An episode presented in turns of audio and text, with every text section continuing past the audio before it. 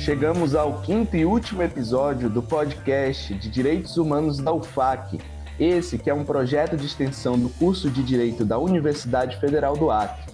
Eu sou Alan Calado, professor de Direito Internacional e coordenador do projeto de extensão.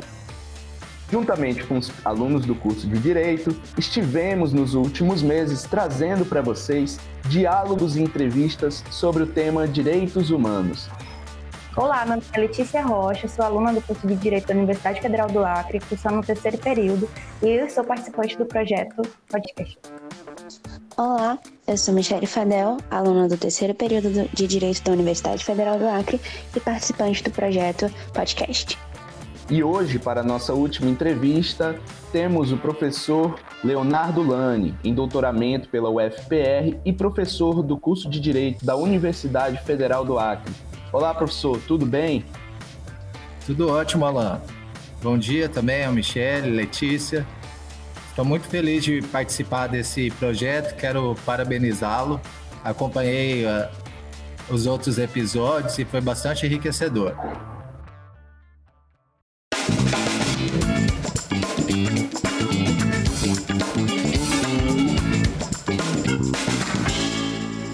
Direitos humanos e educação são temas amplamente relacionados, seja quando contextualizamos a educação como um direito humano, seja quando percebemos a necessidade de fazer a educação em direitos humanos, educar e fomentar o acesso e a sabedoria em direitos humanos.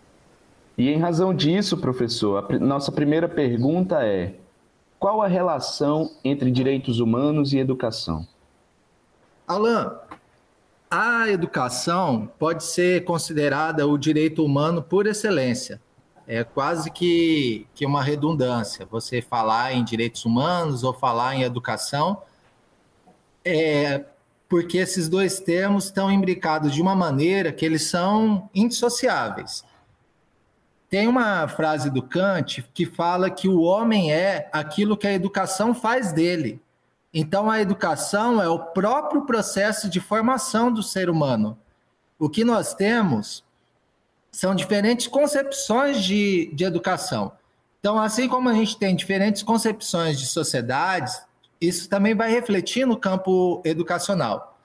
Na sociologia, você tem, grosso modo, duas vertentes. Uma vertente institucionalista, ligado às concepções funcionalistas ou organicistas, que pregam a reprodução do que já existe, o conservadorismo, a permanência. Então, dentro dessa concepção, a função da educação seria formar um membro competente para participar de estruturas que já estão postas. Isso é uma, a primeira grande concepção educacional. Então você vê que a educação está ligada a uma visão de, de sociedade. Ainda dentro da sociologia, você tem uma outra visão, uma outra vertente, que é a visão do conflito, que fala que a ordem social ela serve para oprimir a, a, os grupos subalternizados, que, que a sociedade não é coesa, que ela é fragmentada em uma série de grupos que estão em relações, coordenados em relações de conflito e de cooperação, mais de conflito do que de cooperação, porque os recursos são escassos e as necessidades humanas são ilimitadas, e por causa disso, é, esses grupos entram em choque entre si. E aí, a educação condizente com essa visão do conflito é uma educação para a emancipação dessas classes subalternizadas, uma educação libertadora, uma educação crítica. Então, hoje, estão em campo aí essas duas grandes visões da, da educação. Uma visão reprodutivista e uma visão libertadora ou emancipadora.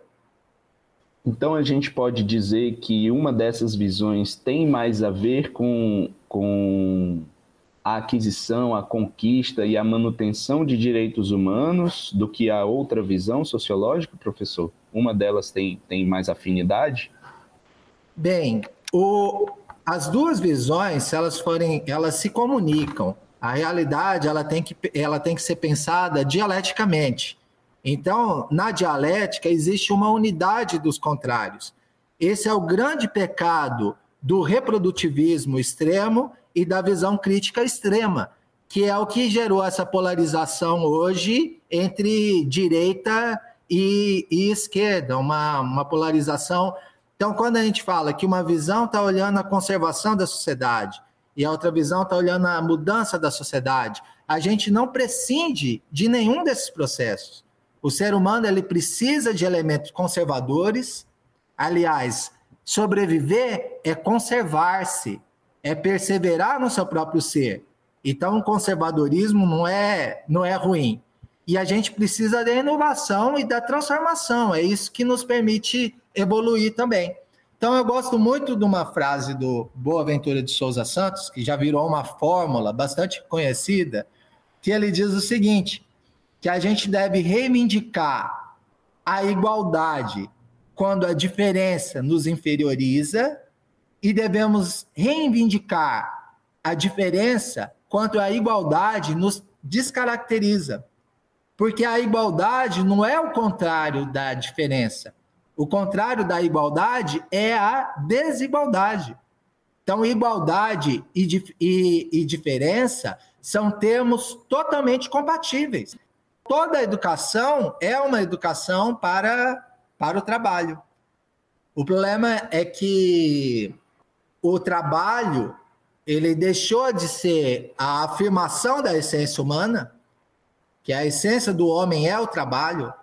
Você forma a sua identidade. Você é, o homem é um ser que não nasce pronto.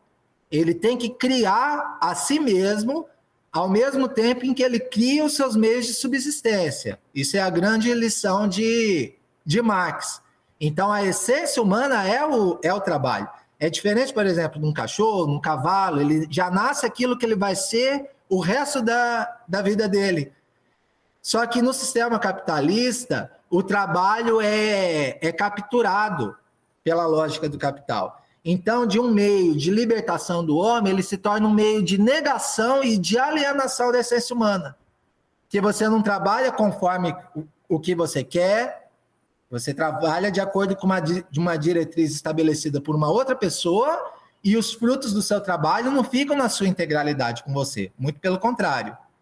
Aí, quando a gente fala em educação, Alan, é, tá tudo isso, tudo isso está em jogo. Uma, uma visão filosófica da realidade, uma visão política, uma visão econômica. Por isso que a educação é tão cerceada aí no, nos dias correntes a gente pode perceber que a educação tem esse aspecto bem mais complexo do que normalmente o senso comum entende, né? Mas eu, eu insisto, professor, em, em perguntar o seguinte: em todas as entrevistas que tivemos até aqui, uma das falas mais repetidas é que para a efetivação, para o respeito aos direitos humanos, um dos pontos cruciais é a educação.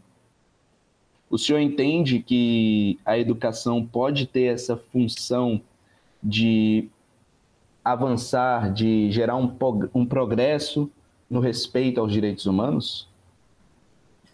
Então, eu vou reiterar o que, o que eu disse agora há pouco. Depende, assim, de que direitos humanos a gente está falando e de que educação a gente está falando. Se a gente for pensar, porque os direitos humanos também são bastante, bastante criticados hoje por esse pensamento pós-moderno. Os direitos humanos eles partem de um, de um pressuposto universalista, que nós temos uma humanidade comum. Eles têm esse viés essencialista que está sendo posto em xeque aí pelo, pelo pensamento contemporâneo. Algo em relação ao qual eu tenho severas, severas reservas. Eu não tenho dúvida que o ser humano tem a sua humanidade comum e a, a essência do ser humano é o trabalho. É como Karl Marx fala naquela passagem célebre. É, uma abelha ela pode fazer uma colmeia que vai deixar o melhor arquiteto morrendo de inveja. Uma aranha, ela pode fazer uma teia também que vai deixar o melhor tecelão com raiva da, da perfeição técnica daquilo. Só que elas fazem isso pelo instinto.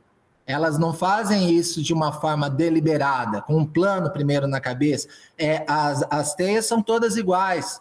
Você não tem uma teia lá com uma, uma espessura diferente, é, com, com aquele traço de individualidade que cada pessoa imprime no seu trabalho, porque cada ser humano é único. Então, o ser humano, quando ele vai fazer algo, ele tem um esquema prévio na cabeça, ele planeja o que ele vai fazer. E esse planejar é a expressão da liberdade do homem. O ser humano é livre, o animal não é. O ser humano é livre porque ele planeja a sua ação como um ser racional e o animal segue o instinto. Agora, o ser humano também tem um instinto, que é o hábito, a força do hábito, que é algo que é inculcado na gente durante dezenas de, de milênios. E o que é curioso, Alan, é porque a, é, o curioso não é porque a gente obedece às, às regras sociais. O curioso é porque a gente quebra essas regras. Vira e mexe, o ser humano subverte as regras. Isso é o que é de causar espanto, como Bergson coloca naquele livro, As Duas Fontes da Moral e da Religião. E a gente quebra essas regras pela afirmação da nossa liberdade, pelo nosso desejo de inovação, que é algo que não está no grupo, está no indivíduo. Então a gente tem determinadas concepções hoje que falam que, não, que o ser humano é estritamente um ser social, que não existe individualidade, que a individualidade é uma ilusão, quando na verdade isso é uma coisa que está totalmente em aberto. O que, que é a natureza do homem e o que, que é a nossa essência. Aí, de acordo com Bergson, nós desafiamos as normas que estão postas. Bergson, que foi Nobel da Literatura em 1927, porque, pelo exemplo dos grandes homens como Sócrates, Jesus Cristo, Martin Luther King, é, eles são como espécies de faróis ou modelos que mostram assim a distância entre o que a gente é e aquilo que a gente pode se tornar. Então, eles são responsáveis por elevar o nosso, o nosso nível de aspiração. Então, a essência do homem é a liberdade, algo que está estritamente relacionado ao, ao trabalho. Muito esclarecedora, professor, a sua fala, ao ligar a educação ao trabalho e esclarecer que o trabalho é, realiza a essência humana, né? realiza aquilo que o ser humano tem de mais importante, que é a sua liberdade. Sendo assim, eu gostaria de perguntar: os modos de trabalho, os modos de produção econômica, eles interferem no conceito de direitos humanos, nas concepções de direitos humanos? Você tem uma concepção neoliberal dos direitos humanos que trata os direitos humanos como uma espécie de cosmético como algo a promover mudanças pontuais na sociedade. É esse tipo de discurso, eu vou usar um termo que está bastante no, no linguajar popular, da lacração. É o discurso que você vê, por exemplo, ah, é o, é o Pantera Negra, ah, é a Mulher Maravilha, ah, é a Mulher Maravilha, o empoderamento feminino. Isso é uma grande bobagem. Isso é um sequestro de subjetividade.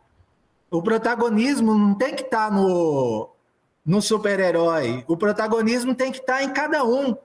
Como Bertold Brecht diz na vida do, de Galileu.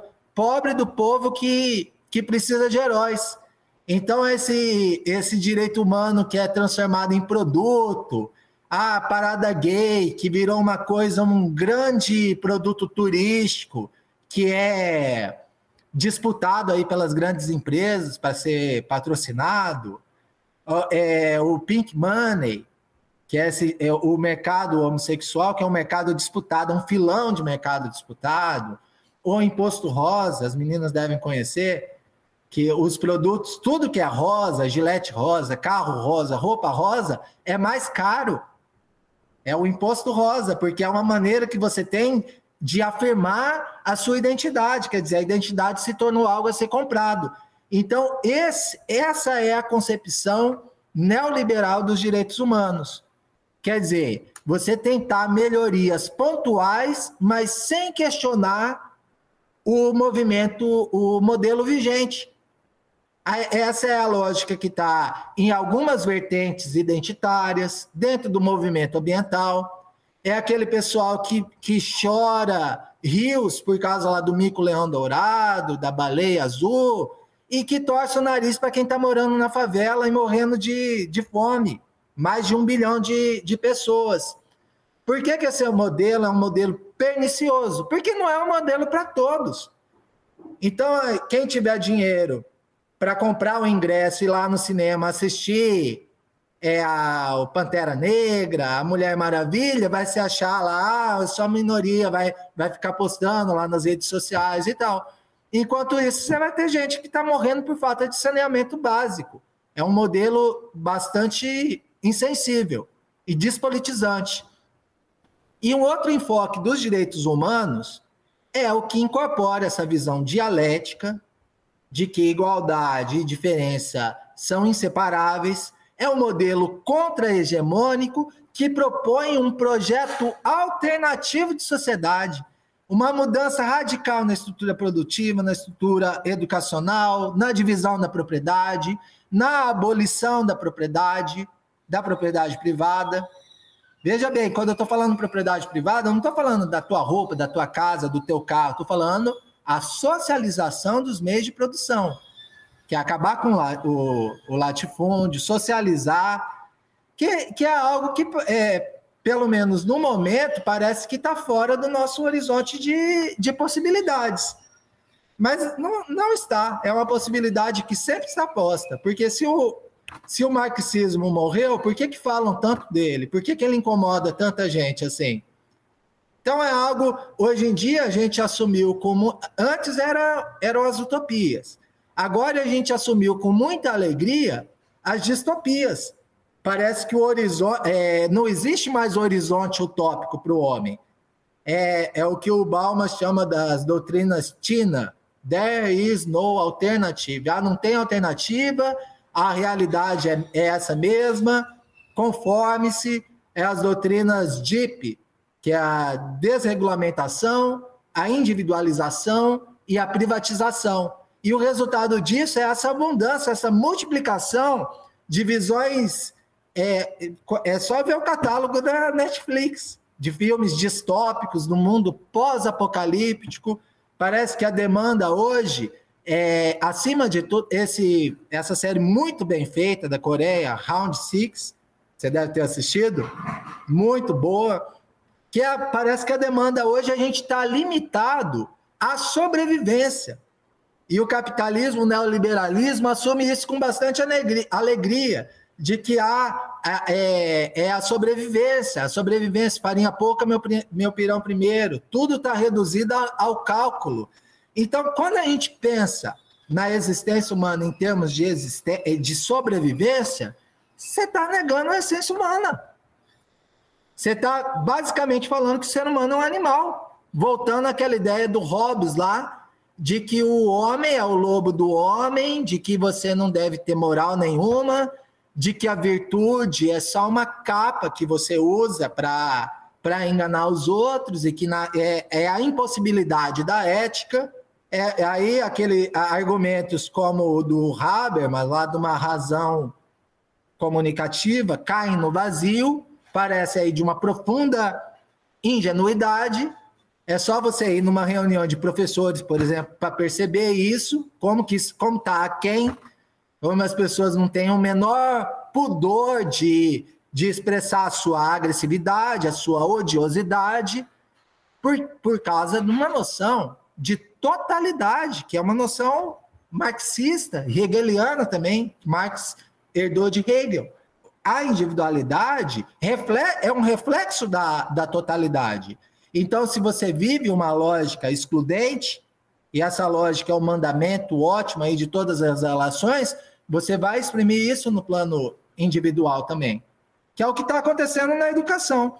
A educação, de fator de libertação do homem, virou um fator de, de aprisionamento. Todo mundo tem relatos traumáticos da educação.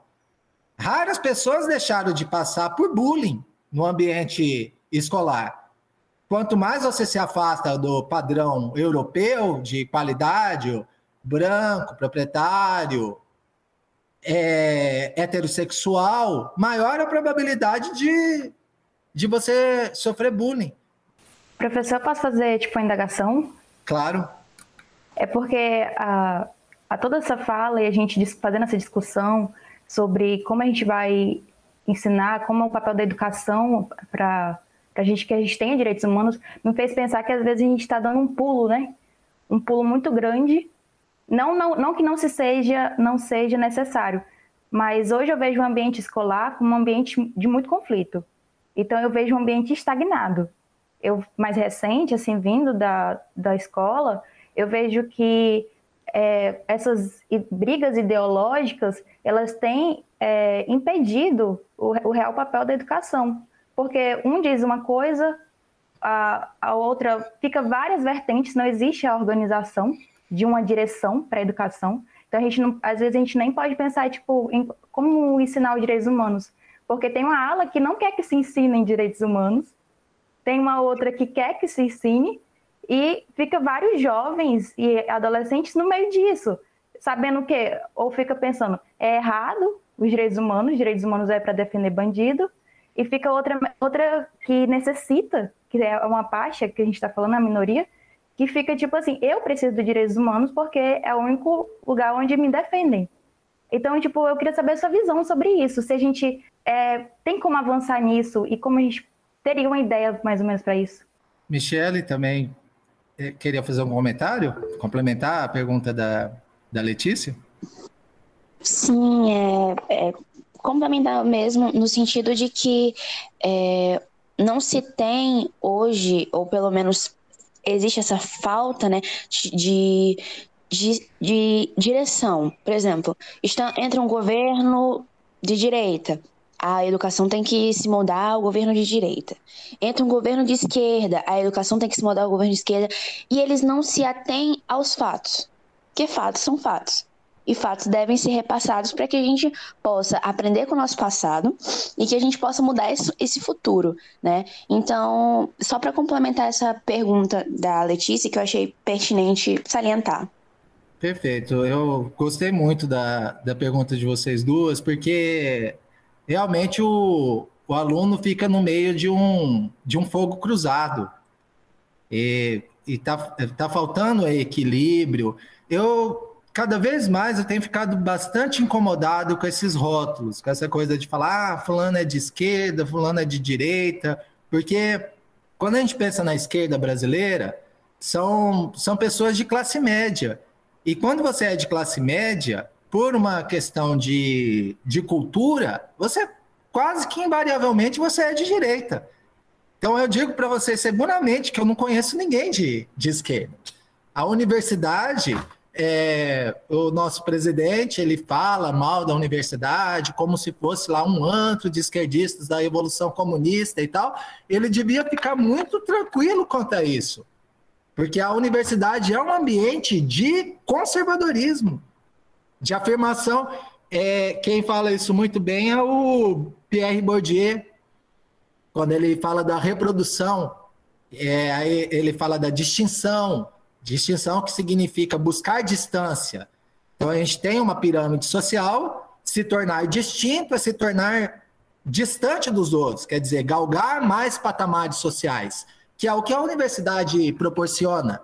Então, como que você pode falar, por exemplo, que uma pessoa é de esquerda e a pessoa assumir um discurso autoritário? Esse discurso de cancelamento, por exemplo, de lacração, esse discurso odioso. Ah, o importante não é você, você não está discutindo de boa vontade, na verdade você quer ganhar a discussão. Você quer mostrar que você leu mais livros, ou que você é mais inteligente, ou que você é melhor. Então você está reproduzindo a mesma lógica fascista, que é uma lógica de superioridade, de negação do, do outro. Quando a gente vai conseguir romper essa, essa polaridade, quando a gente pensar, como Cristo dizia, como Kant dizia, da, da dignidade do homem, da incondicionalidade, do valor é, inestimável do homem. O ser humano não, não tem preço. E como que a gente está distante disso? A gente tem hoje uma esquerda autoritária, é, uma esquerda que, assim, para deixar de fazer o ideal, o ideal seria assim: você não fazer aliança com ninguém, é um governo estritamente popular e tal, você deixa de fazer o possível, o que está ao alcance das suas mãos. Ou é o, é o tudo ou nada. Ou você muda a sociedade de uma vez, ou é melhor que ela permaneça como, como ela está. Você vê essa, essa esquerda universitária hoje, que era hipercrítica em relação aos governos petistas e que está bastante à vontade com o governo bolsonarista. A gente não vê nenhum sinal de greve na universidade, parece que a gente está aí no, no melhor dos mundos. A mesma coisa aquele movimento lá de 2013, ah, não é por 20 centavos, saíram da rua, quebraram tudo. Qual que foi o resultado disso? Só o debilitamento da, da democracia. Então a gente tem que recuperar essa arte do diálogo, do apreço pela, pela alteridade, do apreço pela, pela diferença, e isso parte por uma reflexão filosófica, por uma reflexão assim do que, que a gente é, qual que é o propósito da, da nossa vida. Realmente o desafio que colocam como é, sobre o professor é muito grande. Então, vamos deixar isso pactuado. A educação não é nenhuma panaceia. A educação ela é um microcosmo do macrocosmo social. Se a sociedade é, é excludente, a educação também vai ser excludente. A gente vê isso, é, não, não é só a baixa remuneração do professor, não é só a formação deficitária do professor, mas são também os valores que, que o professor carrega consigo. Então, se a gente vive numa sociedade é, cis heteronormativa, numa sociedade que afirma uma masculinidade hegemônica, uma masculinidade tóxica, o professor vai fazer, o professor e a professora vai fazer vista grossa contra eventuais casos de homofobia, como acontece hoje o, a, a escola é um dos ambientes mais hostis para as minorias sexuais. Vi uma pesquisa que foi feita em 2015 com mil não heterossexuais de todos os estados da federação, em que 73% relatava que no último ano tinha sofrido agressões verbais, quer dizer, de cada quatro, três havia sofrido, e 35% agressões físicas, no último ano da pesquisa. Que escola que é essa que você vai lá para apanhar, para ser xingado, como, como acontece hoje? Ou as meninas para sofrer um machismo depreciativo, assédio, é a escola que, que a gente vive hoje. Então, você vai mudar a escola mudando a sociedade. É, é, a mudança do ambiente escolar está conjugada com a luta dos movimentos sociais, com a luta pela emancipação da mulher, do negro, das minorias sexuais. Quer dizer, é, é, tem uma frase norte-americana muito citada que diz assim: que uma corrente é tão forte quanto seu elo mais fraco. É dizer, a corrente pode ser forte como for. Se um elozinho quebrar, a corrente está inutilizada. Então, não vai haver libertação para a sociedade enquanto todos não forem libertados. É um por todos e todos por um. A gente tem que resgatar essa ideia de solidariedade que o, que o neoliberalismo está tentando, minar. E aí, como que isso seria possível? Aí, vamos dizer que tem três grandes vertentes dos direitos humanos. A primeira é uma formação de sujeitos de direito, e não uma formação de objetos de direito. Por isso que eu sou muito simpático à luta do, da, é, do ativismo LGBTQIA+, a luta do movimento negro, a luta das mulheres. Eu não acho que eles dividem a sociedade, muito pelo contrário. Eles estão fazendo um trabalho de educação da sociedade, provando, ao serem sujeitos de direito, que a outras pessoas também podem ser. Como a Hannah Arendt fala naquele livro As Origens do Totalitarismo, que nós temos que ter direitos a ter direitos. Essa ideia, a gente vive uma cultura clientelista do Brasil que parece que o direito é um presente que dão para gente, é uma dádiva, é uma concessão. Ah, eu vou votar no Beltrano porque ele me deu uma cesta básica, deu uma dentadura, aumentou o meu salário. Como se isso não fosse um direito teu, você como membro da, da comunidade política, como cidadão. Nesse ponto, os norte-americanos estão muito na frente da, da gente. Roberto da Mata fala isso. Quando o brasileiro é parado no trânsito, dependendo de quem ele é, ele quer dar uma carteirada, ele fala: Você sabe quem eu sou? Você sabe de quem que eu sou filho? E o norte-americano fala assim: Ó, isso é o meu direito, eu tenho direitos. Quer dizer, é uma democracia mais, mais forte, uma cultura cidadã, uma democracia de alta intensidade. Então, esse aí seria o primeiro desafio: nós aumentarmos o nosso protagonismo político. Parar de pensar que os direitos são coisas que caem do céu. O político não faz mais do que a obrigação dele. Parar com esse endeusamento. Ele é um funcionário público como qualquer outro. Esse endeusamento que fazem aí, ah, é mito, é essa coisa do redentor. Isso é, isso é, um, é um traço de infantilidade, como Kant fala. É um traço de minoridade intelectual, que infelizmente o brasileiro tem demais por causa da nossa cultura autoritária, escravista. Um segundo ponto seria que todos esses estão juntos, mas, mas eles têm especificidades, seria o empoderamento.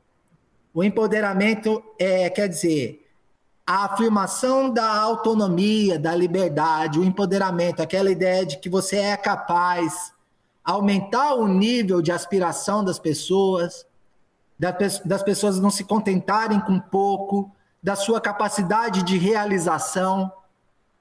Então aí a gente poderia realmente dar um salto de cultura, que é o que hoje a gente está vivendo uma sociedade muito medíocre, uma sociedade é, como Dufour fala, do ego, é, é, o ego gregarismo, as pessoas não confiam mais em si, elas precisam da chancela dos outros, que é a curtida lá da rede social essa identidade pautada pelo consumo, você vale pelo tênis que você usa, pela camiseta que você usa, pelo tipo de celular que você tem.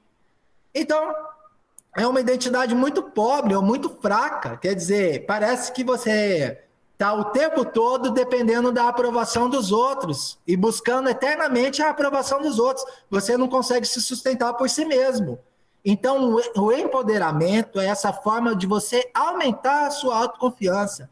E aí você, potencialmente, por isso que eu não gosto dessa, desses rótulos mais, vou parar com isso, essa coisa de direita e esquerda, não. O, o, a afirmar a sacralidade do ser humano incondicionalmente, porque in, é, cada ser humano ele é um Deus. Cada ser humano ele pode abalar o, o universo pode ganhar um prêmio Nobel, pode inventar a cura, ele pode, pode ser um artista. E aí a gente fica contentando, se contentando com pouco, com micharia, sendo manipulado pelo marketing político, por novela, por esporte. Quer dizer, é uma renúncia da nossa subjetividade. Isso aí seria uma segunda vertente, então, a vertente do empoderamento. E uma terceira vertente, a questão da mudança democrática, de você educar para o nunca mais. Algumas sociedades já passaram por essa etapa, a nossa ainda não. A gente vê aí os saudosistas da, da ditadura, esse, é, esse pessoal que elogia o Ustra, aí, o notório torturador, tá? essa cultura do autoritarismo. Então, educar para o nunca mais, como Adorno fala em relação a Auschwitz, a educação depois de Auschwitz, que a educação ela deve ser um meio para que Auschwitz nunca mais se repita, para que nunca mais seja possível campos de concentração, para que nunca mais seja possível a ditadura militar, como aconteceu aqui em toda a América Latina, começando lá pela Guatemala, depois foi como um dominó, Argentina, Brasil, Chile, Peru, na Argentina morreram mais de 30 mil pessoas. tinha os voos da morte, as pessoas eram jogadas vivas do, dos, do, dos aviões. Então, por que que, como Churchill fala, que a democracia é o pior regime possível, com exceção de todos os outros? A democracia, ela é o melhor sistema porque ela parte do pressuposto da igualdade básica de todo mundo, de que ninguém é melhor do que ninguém.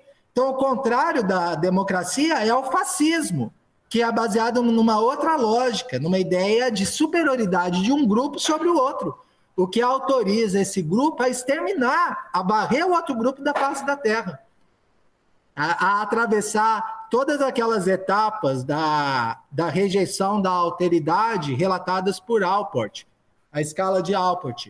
Primeiro é, é a antilocução, são os gracejos, o revirar de olhos, os, os, os sorrisos zombeteiros. Depois, a esquiva, você evita a outra pessoa. Isso é bastante cruel, porque o eu é um outro.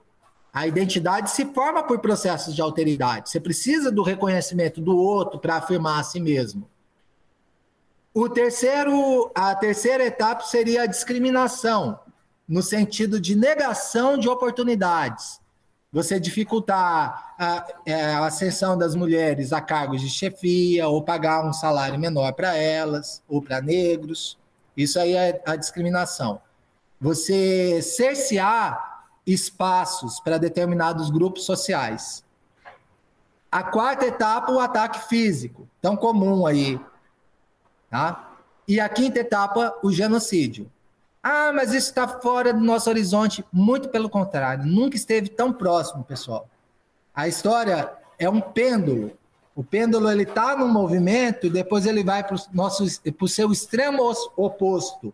E o retorno do pêndulo hoje é o retorno dos campos de concentração, do extermínio de massa, porque a gente vive uma cultura, uma educação Assim como você é o raci... ninguém nasce racista, ninguém nasce machista, você aprende isso. Assim como você aprende a não ser machista, a não ser racista, a gente vive um, uma cultura hoje que educa para a violência, que mostra que a violência é um meio legítimo de resolução de conflitos. A gente vê isso o tempo. São as duas coisas mais afirmadas pela indústria cultural: é a violência e o sexo. É a afirmação da nossa animalidade. Aquela questão que para alcançar prazer, para ser um macho alfa, você pode aviltar o outro. Os heróis mais louvados aí são os mais violentos. Não é só violência física, não, é violência verbal também. É o modo como você expõe as suas opiniões, de não aceitar o contraditório, de se apresentar aí como dono da verdade, negar o direito do outro de ser quem ele é. Então, aonde que isso vai parar? Aí a gente vê um discurso pseudo-progressista, esse discurso que está na moda aí, pós-moderno, relativista, da pós-verdade, que fala que não tem verdade, que não tem moralidade, que isso é tudo essencialismo, que isso é tudo a verdade de cada um. Tá. Daí para os mais poderosos falar, ah, então tá, então vamos matar todos os homossexuais, como Hitler tentou fazer. Eles colocavam os homossexuais nos campos de concentração com um triângulo rosa na frente, mais de 100 mil homossexuais foram mortos em cinco anos. Isso não era privilégio do nazismo, não. Vocês lembram o destino lá do Turing, que foi o pai da informática? Ele foi castrado quimicamente na Inglaterra, no mesmo, no mesmo período que ele ajudou a quebrar os códigos nazistas. Isso não é privilégio de, de nenhuma cultura. Então, o que está em jogo, é, Letícia, desculpa aí a minha longa digressão, é um desafio civilizacional. A luta pela educação, a luta pelos direitos humanos é uma luta em defesa da nossa humanidade, da nossa liberdade, da nossa essência, daquilo que a gente tem de mais profundo, daquilo que a gente tem de mais caro. Uma vida sem liberdade não é uma vida digna de ser vivida, que é isso que que o mercado tem oferecido para a gente. Essa ditadura do mercado, do pensamento único, essa ideia que fora do consumo não tem, não tem salvação. Então, uma educação para direitos humanos ela vai ter que se desenvolver dentro desses três eixos: formação de sujeitos de direito, empoderamento e a educação democrática, educação para o nunca mais. Levando em consideração o atual sucateamento da nossa educação, né, a falta de investimento e a falta de credibilidade no que ela pode produzir, no que ela pode né, é, nos proporcionar diante do governo vigente e, enfim, neutralização daquilo que é, se pode ver de um futuro.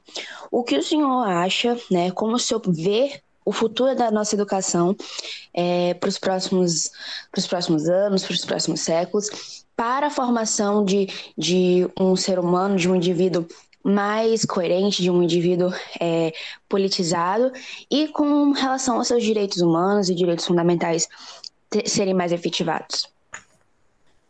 Perfeito. Excelente pergunta, Michele. Michele, tem uma frase, já se tornou um lugar comum, que fala assim, que a gente não tem que é, jogar fora o bebê junto com a água do banho. Você lavou o bebê lá na bacia, aí você vai jogar a água do banho fora, joga o bebê junto. Que quando você, quando você critica a modernidade, é a modernidade, que é esse processo histórico de afirmação da, da burguesia, em detrimento da, da nobreza, do clero, e a modernidade é caracterizada por várias vertentes, pela afirmação da ciência, do Estado, do direito, do capitalismo. Então, é, quando você critica é, a modernidade, você tem que tomar muito cuidado para não abrir mão das coisas boas que a modernidade trouxe. Então, a modernidade, é, falamos do capitalismo. O, o Marx, ele elogiava o capitalismo o capital é um grande, não de crítica do capital, mas de elogio do capital, que o capital ele universalizou as condições de, de vida, de conforto, aumentou a nossa expectativa de, de vida. É, é, falam hoje contra os direitos, mas poxa, vejam a nossa condição hoje de garantias, mesmo com todas as deficiências do sistema jurídico, que é uma construção moderna, em relação àquela precariedade lá da, da Idade Média, aquela, da, da Inquisição, da, dos ordalhos, que eram aquelas provas de, de fogo e de água, se era marcada a ferro quente, se a cicatriz não desaparecesse em três dias, você caía numa fogueira. É uma, um pensamento profundamente irracional. Então, hoje a gente tem feito o contrário é, esse, é, essa crítica pós-moderna que eu, eu compacto uma coisa ou outra. Eu, eu gosto de todos os autores, mas com um grano sales, com um grãozinho de sal, com um pouco de reserva. É, eles têm feito o contrário, eles têm jogado fora o bebê e têm mantido a água do banho. Quer dizer, eles têm jogado fora as coisas boas que a, que a modernidade nos proporcionou, que são os direitos humanos, a universalização aí das, das condições de conforto, da, é, de afirmação da vida, e tem é, mantido o ruim, que é essa ideia da apropriação deliberada da natureza, da, do egoísmo privado, do lucro a todo custo, a ditadura do, do lucro, essa visão economicista do, do homem, que também é um legado da, da modernidade. É como se tudo fosse reduzido ao cálculo puro e simples. Então você fala, é, é o discurso, por exemplo, anticolonialista. Aí fala assim: ah, a nação é um instrumento moderno de dominação dos povos. Tá? De fato, a, a nação é uma, é uma invenção. Ela, historicamente, ela, ela surgiu há pouco tempo, como Benedict Anderson fala naquele livro Comunidades Imaginadas. Eric Hobsbawm, nas tradições inventadas. A nação é um artifício da modernidade, é um artifício europeu, só que hoje você não pode prescindir de nação. Aí, é, hoje, quando, hoje você tem o contrário, você tem um discurso de globalização que quer negar as barreiras nacionais. Só que ele nega essas barreiras na periferia, porque lá no centro, nos países centrais, Nunca o nacionalismo foi tão forte. Então, se procura negar, mitigar a ideia da nação para uma nova colonização, para acabar de vez com a soberania nacional aí desses, desses países da, da periferia. A mesma coisa se fala contra o Estado. Aí a, a, esquerda lacradora, desculpa falar esse termo, se tornou um pouco banal, mas é porque é um discurso muito irritante mesmo. Falar que o Estado é um, é um instrumento de, de dominação e tal. Gente, quem mais quer acabar com o Estado é, é a classe proprietária. Aliás, ela não quer acabar com o Estado, ela quer o Estado só para si, é o Estado mínimo. O Estado mínimo é aquele Estado que nega os direitos sociais, enquanto dá empréstimos a fundo perdido, a perder de vista aí para os grandes proprietários. É o Estado que, que encampa aí os grandes projetos da, das classes dominantes. Esse Estado mínimo é um Estado punitivista, repressivo, é um Estado de preferência que só vai ter é, juízes ligados ao, aos interesses hegemônicos, polícia e exército e sem toda aquela rede de proteção social que a Constituição de 1988 nos proporcionou. Então, é, o problema da, do, dos extremos é você negar a dialeticidade, a ressignificação. Institutos modernos como os direitos humanos, o Estado, a nação, eles são, necess, são males necessários nessa etapa da nossa história. Talvez no futuro eles venham a se tornar obsoletos, mas agora nós precisamos dele. E a mesma coisa com a educação. Hoje é, a gente vê isso muito no discurso de Foucault, do Pierre Bourdieu, de falar assim que a, que a educação é como se fosse uma prisão, ela é um, é um instrumento de assujeitamento, de negação da, da liberdade. Na minha, na minha opinião, com todo respeito para o pensamento de Foucault, da estatura intelectual que ele tem, essa é uma visão antidialética, que vê só o aspecto negativo da educação. A escola hoje é uma instituição necessária, porque na escola você convive com o outro. E você, ao conviver com o outro, você vai perceber que ele, você tem mais semelhanças com ele do que você poderia imaginar. É isso que é, é, é a vantagem, por exemplo, das políticas de ação afirmativa na universidade, onde você coloca em espaços de poder pessoas que tradicionalmente não estavam nesses espaços. E aí, ao conviver, o branco, ao conviver com o negro, ele vai perceber que, a, que ele não é tão diferente, tão diferente assim como ele, como ele imaginava, e assim ele vai se tornar menos racista. É a convivência, é a convivencialidade. A escola hoje, a gente vive uma perspectiva muito. O capitalismo faz isso da privatização a educação, é, como Deju fala, é, educar, educar para aprender a aprender, que é o aspecto cognitivo, é, aprender a conviver, que é o aspecto social, aprender a fazer, o aspecto laboral, técnico, e aprender a ser, que é o mais importante de todos, a dimensão ética. Aí, vamos voltar lá em Jesus Cristo que, que adianta o homem ganhar o mundo se ele perder a sua alma? Toda essa batalha que está acontecendo não é fora de você, é dentro do teu espírito. É uma decisão que cabe, que cabe a cada um, que caminho tomar. Então não é. Aí quando você está falando, ah, é o bolsonarismo, ah, é o esquerdismo e tal, isso não está fora de você, está dentro do teu espírito. E a mudança que vai acontecer vai ser uma mudança íntima, uma mudança que vai acontecer de dentro para fora. E que vai congregar também a, a política. Por isso que a escola hoje é um ambiente necessário, imprescindível. O ensino presencial, tá? Não esse ensino, esse ensino de faz de conta aí, esse ensino à distância. É, o, fim, o aluno finge que aprende, o professor finge que está ensinando é a educação face a face ali, tete a tete.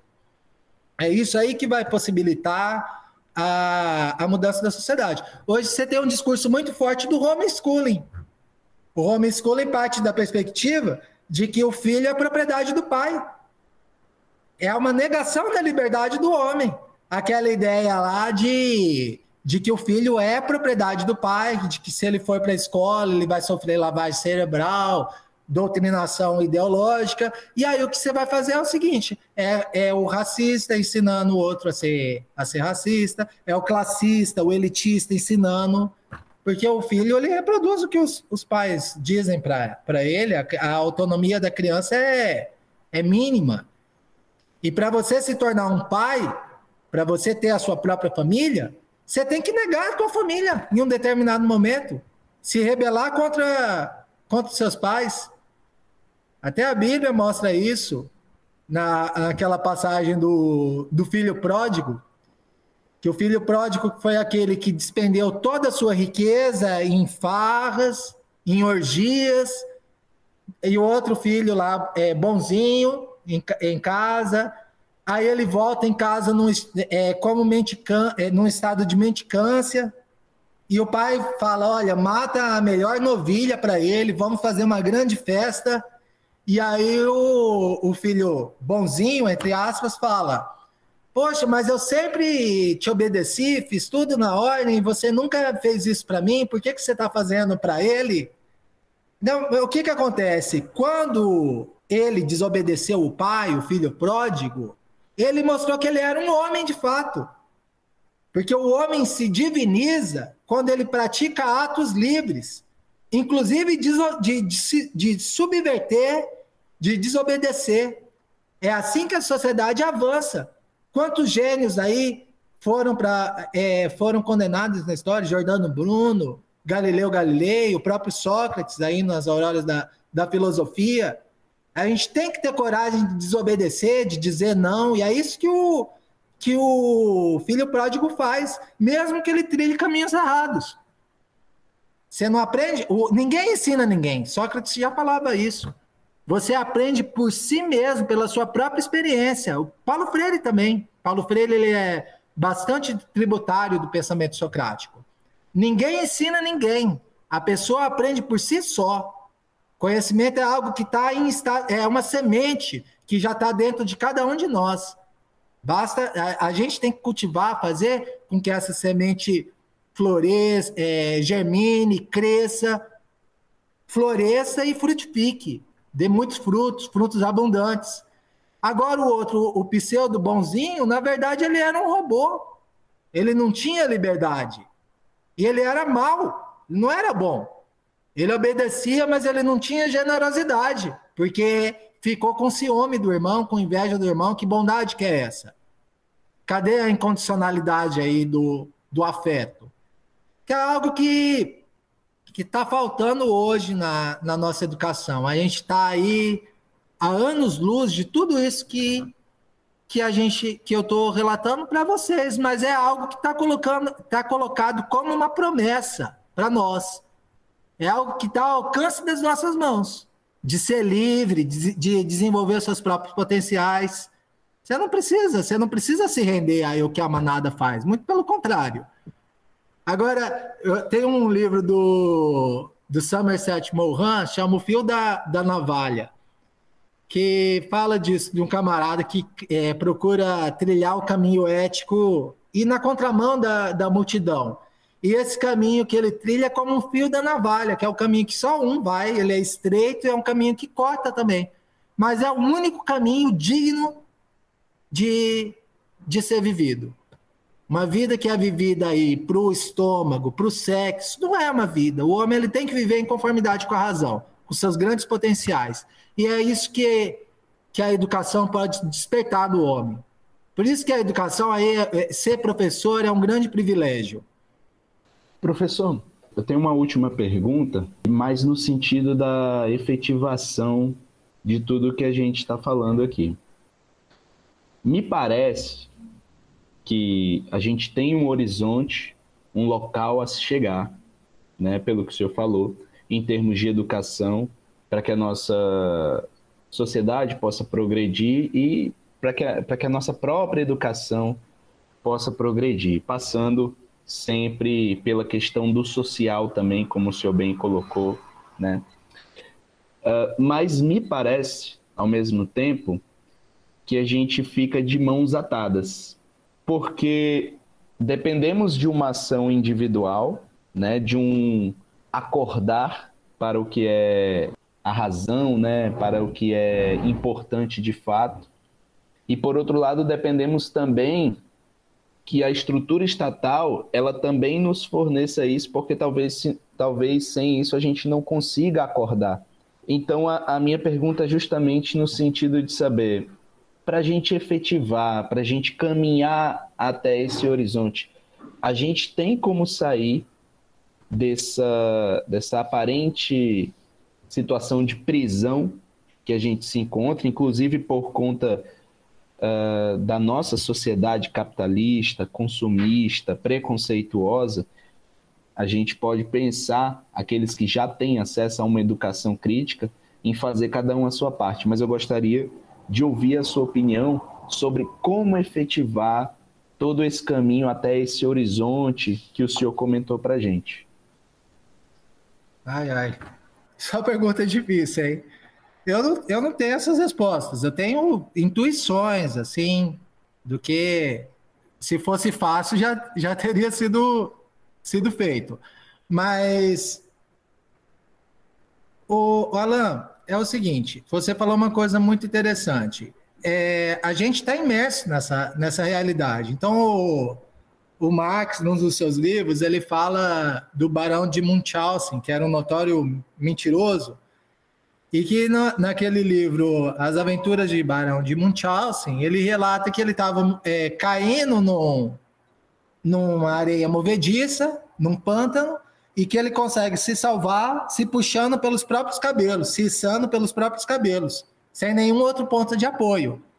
Então, tentar é, soluções individuais e biográficas, problemas que são sociais, realmente é impossível. Como o próprio Marx diz, o homem cria a sua história, mas ele cria dentro das condições que lhe são dadas. Então a nossa liberdade, ela é condicionada socialmente. Por isso que pessoas da classe é, A, da, do topo da pirâmide social, têm um alto índice de liberdade e as pessoas da base têm pouca ou, ou nenhuma liberdade. Então, à primeira vista, parece que não tem saída a não ser cair num desencanto, num pessimismo, num cinismo, que é o sentimento generalizado nos dias de hoje. Agora, o desencantado, o cínico, o que acha que não tem possibilidades, ele é um inútil, ele é um peso morto, tanto para a esquerda quanto para a direita. Esse humor no nem, nem, nem isso, nem aquilo, tá? É, não, quem que diz que a gente tem que ser é, quente ou frio? Que o morno vai ser vomitado. Vomitar tirei da minha, da minha boca. As pessoas têm que, têm que tomar partido. E aonde é possível tomar partido? Nos interstícios do sistema, nas brechas do sistema. Nenhum sistema é monolítico, nem o capitalismo é monolítico. Então, o, é aí que o sistema vai ser, vai ser minado. Ah, parece que. Ah, mas essa é uma luta em glória. Vejam os avanços que as mulheres conseguiram nos últimos 50 anos, mais do que nos últimos 10 milênios, do que nos últimos 50 milênios. Ou nos Estados Unidos, os movimentos no, dos negros, num, num país profundamente racista. Toda a história é feita pelas minorias, muitas vezes pela minoria de um. Um homem é capaz de mudar a face da terra como, a, como Jesus Cristo fez, mudar profundamente as, a, as estruturas da Terra. Ele que criou a noção de, de dignidade.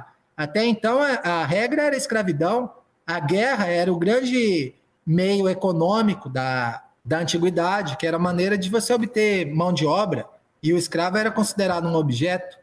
Então, essa é, é daí para a nossa concepção atual de que o homem não é um de que o ser humano não é um objeto, não é uma coisa, é um grande salto ético. Então, a humanidade é capaz de evolução e tudo, to, tudo isso demonstra a, a ética, a arte, a filosofia. Nós temos grandes conquistas. Não tem por que a gente perder a fé no ser humano ou se imbuir de um determinado pessimista, de um pessimismo. Pelo contrário, como Gramsci diz, nós devemos ser pessimistas no diagnóstico e otimistas na, na ação aproveitar as brechas que o sistema abre para a gente, como ele está abrindo agora aqui. É disso, uma revolução permanente. trazer para a tua vida a revolução que você quer observar na, na realidade. Aí você vai fazer isso a partir dos seus hábitos de compra, procurando ser, ser coerente na maneira como você conversa com os outros, na maneira como você se relaciona com, com a sua família. Agora, a grande fé, quando eu falo das brechas, é o, o Alan, o homem, ele é sempre algo mais do que a sociedade faz dele. Então, o homem, ele não é um robô. As pessoas, a mentalidade fascista, que é essa ideia de você seguir o grupo, porque o grupo te empresta uma força que você não tem, todo fascista é infeliz. Todo fascista é como o filho, do, o irmão do filho pródigo, porque ele não afirma a sua própria liberdade. Ele só se garante pela companhia dos outros. E isso deixa o ser humano profundamente infeliz. Então, nenhum fascista é, é feliz. O, o cara de mentalidade é, nazista, machista, lá no íntimo dele tem uma chamazinha interna lá, aquela vozinha, a voz do grilo, que está falando para ele que alguma coisa está tá errado para ele, que está deixando ele com um sentimento de culpa, ele, é, ele não está conseguindo experimentar toda a sua potência. Ele pode até parecer que é forte por causa da, da superioridade numérica do grupo dele, tá? Mas intimamente ele está infeliz, tá bom? Aí de novo eu vou falar da mensagem cristã. Você pode ganhar um mundo se você perder essa chama interna e não deixar apagar essa chama, tudo está perdido. Então é, é nisso aí que a gente vai apostar. Agora, não caindo nesse. O, o discurso hoje, Alan, dos professores, está é, um discurso muito de esloganização, de frase feita, tá? É, é, não, não caindo nisso. Quem vai emancipar a sociedade tá, é, nem tem consciência disso ainda. É o pessoal que mora nas favelas, é o pessoal explorado do campo. Esse, esses aí são os revolucionários. Quando eles tomarem consciência da força que eles têm, e é algo que está por um tris, pode ser uma faísca. Tá? Então, a história é um ocaso. Eu não sou distópico, muito pelo contrário. Eu te, talvez meu tempo biográfico, biológico, não coincida com essa mudança, mas essa mudança vai vir. Esse grande advento aí está na nossa, no nosso horizonte. Eu concordo plenamente. Conforme o senhor ia falando, eu, eu ia pensando na força que tem as pessoas que sofrem algum tipo de opressão, né? E elas não dependem de uma educação formal ou de uma estrutura em si para entender os direitos humanos delas, porque elas entendem isso por meio das violações que todos os dias elas elas sofrem, né? Então, talvez a faísca, né, seja a questão do próprio sofrimento e é uma intuição que a gente tem que levar em consideração, tem que ouvir mais o discurso de quem é oprimido também, né? Acho que é um papel que quem é privilegiado, né, e temos que reconhecer nossos privilégios, né, e usar deles para tentar minimizar essas desigualdades, minimizar essas violações também, né, professor? Perfeitamente.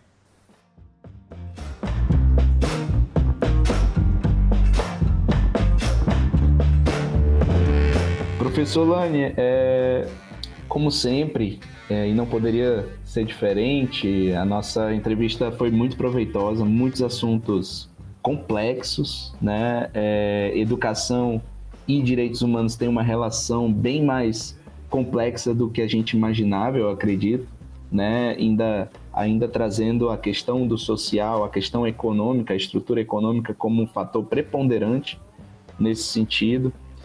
É, então nós só temos a agradecer. Acredito que fechamos com chave de ouro esse projeto que buscou relacionar os direitos humanos com outros temas e trazer isso para o âmbito da academia e para fora da academia também. E gostaria mais uma vez de deixar claro aqui o nosso agradecimento, o nosso contentamento de ter o senhor como nosso último entrevistado desse projeto. Eu que, eu que agradeço pela oportunidade de refletir sobre esses temas, gosto bastante de te debater sobre isso. E parabenizar mais uma vez tua, tua iniciativa, um projeto exemplar, realmente histórico. Acho que foi o primeiro nesse sentido da, na UFAC. Também desejar para vocês um, um bom final de ano aí e que 2022 a gente consiga renovar nossas esperanças e realizar todos os nossos projetos aí. Olha a esperança surgindo mais uma vez aí na fala dos entrevistados, né? Acho que essa foi a palavra que não faltou, não faltou em nenhuma entrevista. É, é uma coincidência muito grata, né?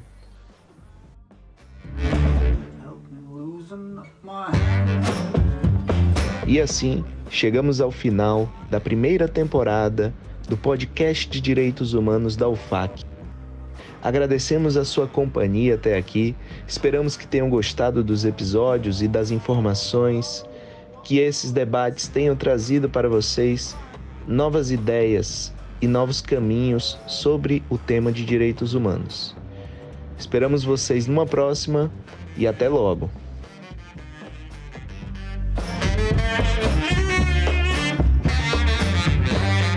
A indicação literária de hoje é o livro Eu Sou Malala, que conta a história da ativista pela educação feminina que sofreu nas mãos do Talibã para defender o seu direito de poder estudar. O livro mostra em detalhes a luta e a busca pela liberdade de se poder ter acesso à educação. Consoante ao tema do nosso podcast, podemos observar que a educação, mais do que essencial, é também libertadora. Como Paulo Freire disse, a educação é um ato de amor, por isso, um ato de coragem. Não pode temer o debate, a análise da realidade, não pode fugir à discussão criadora, sobre pena de ser uma farsa.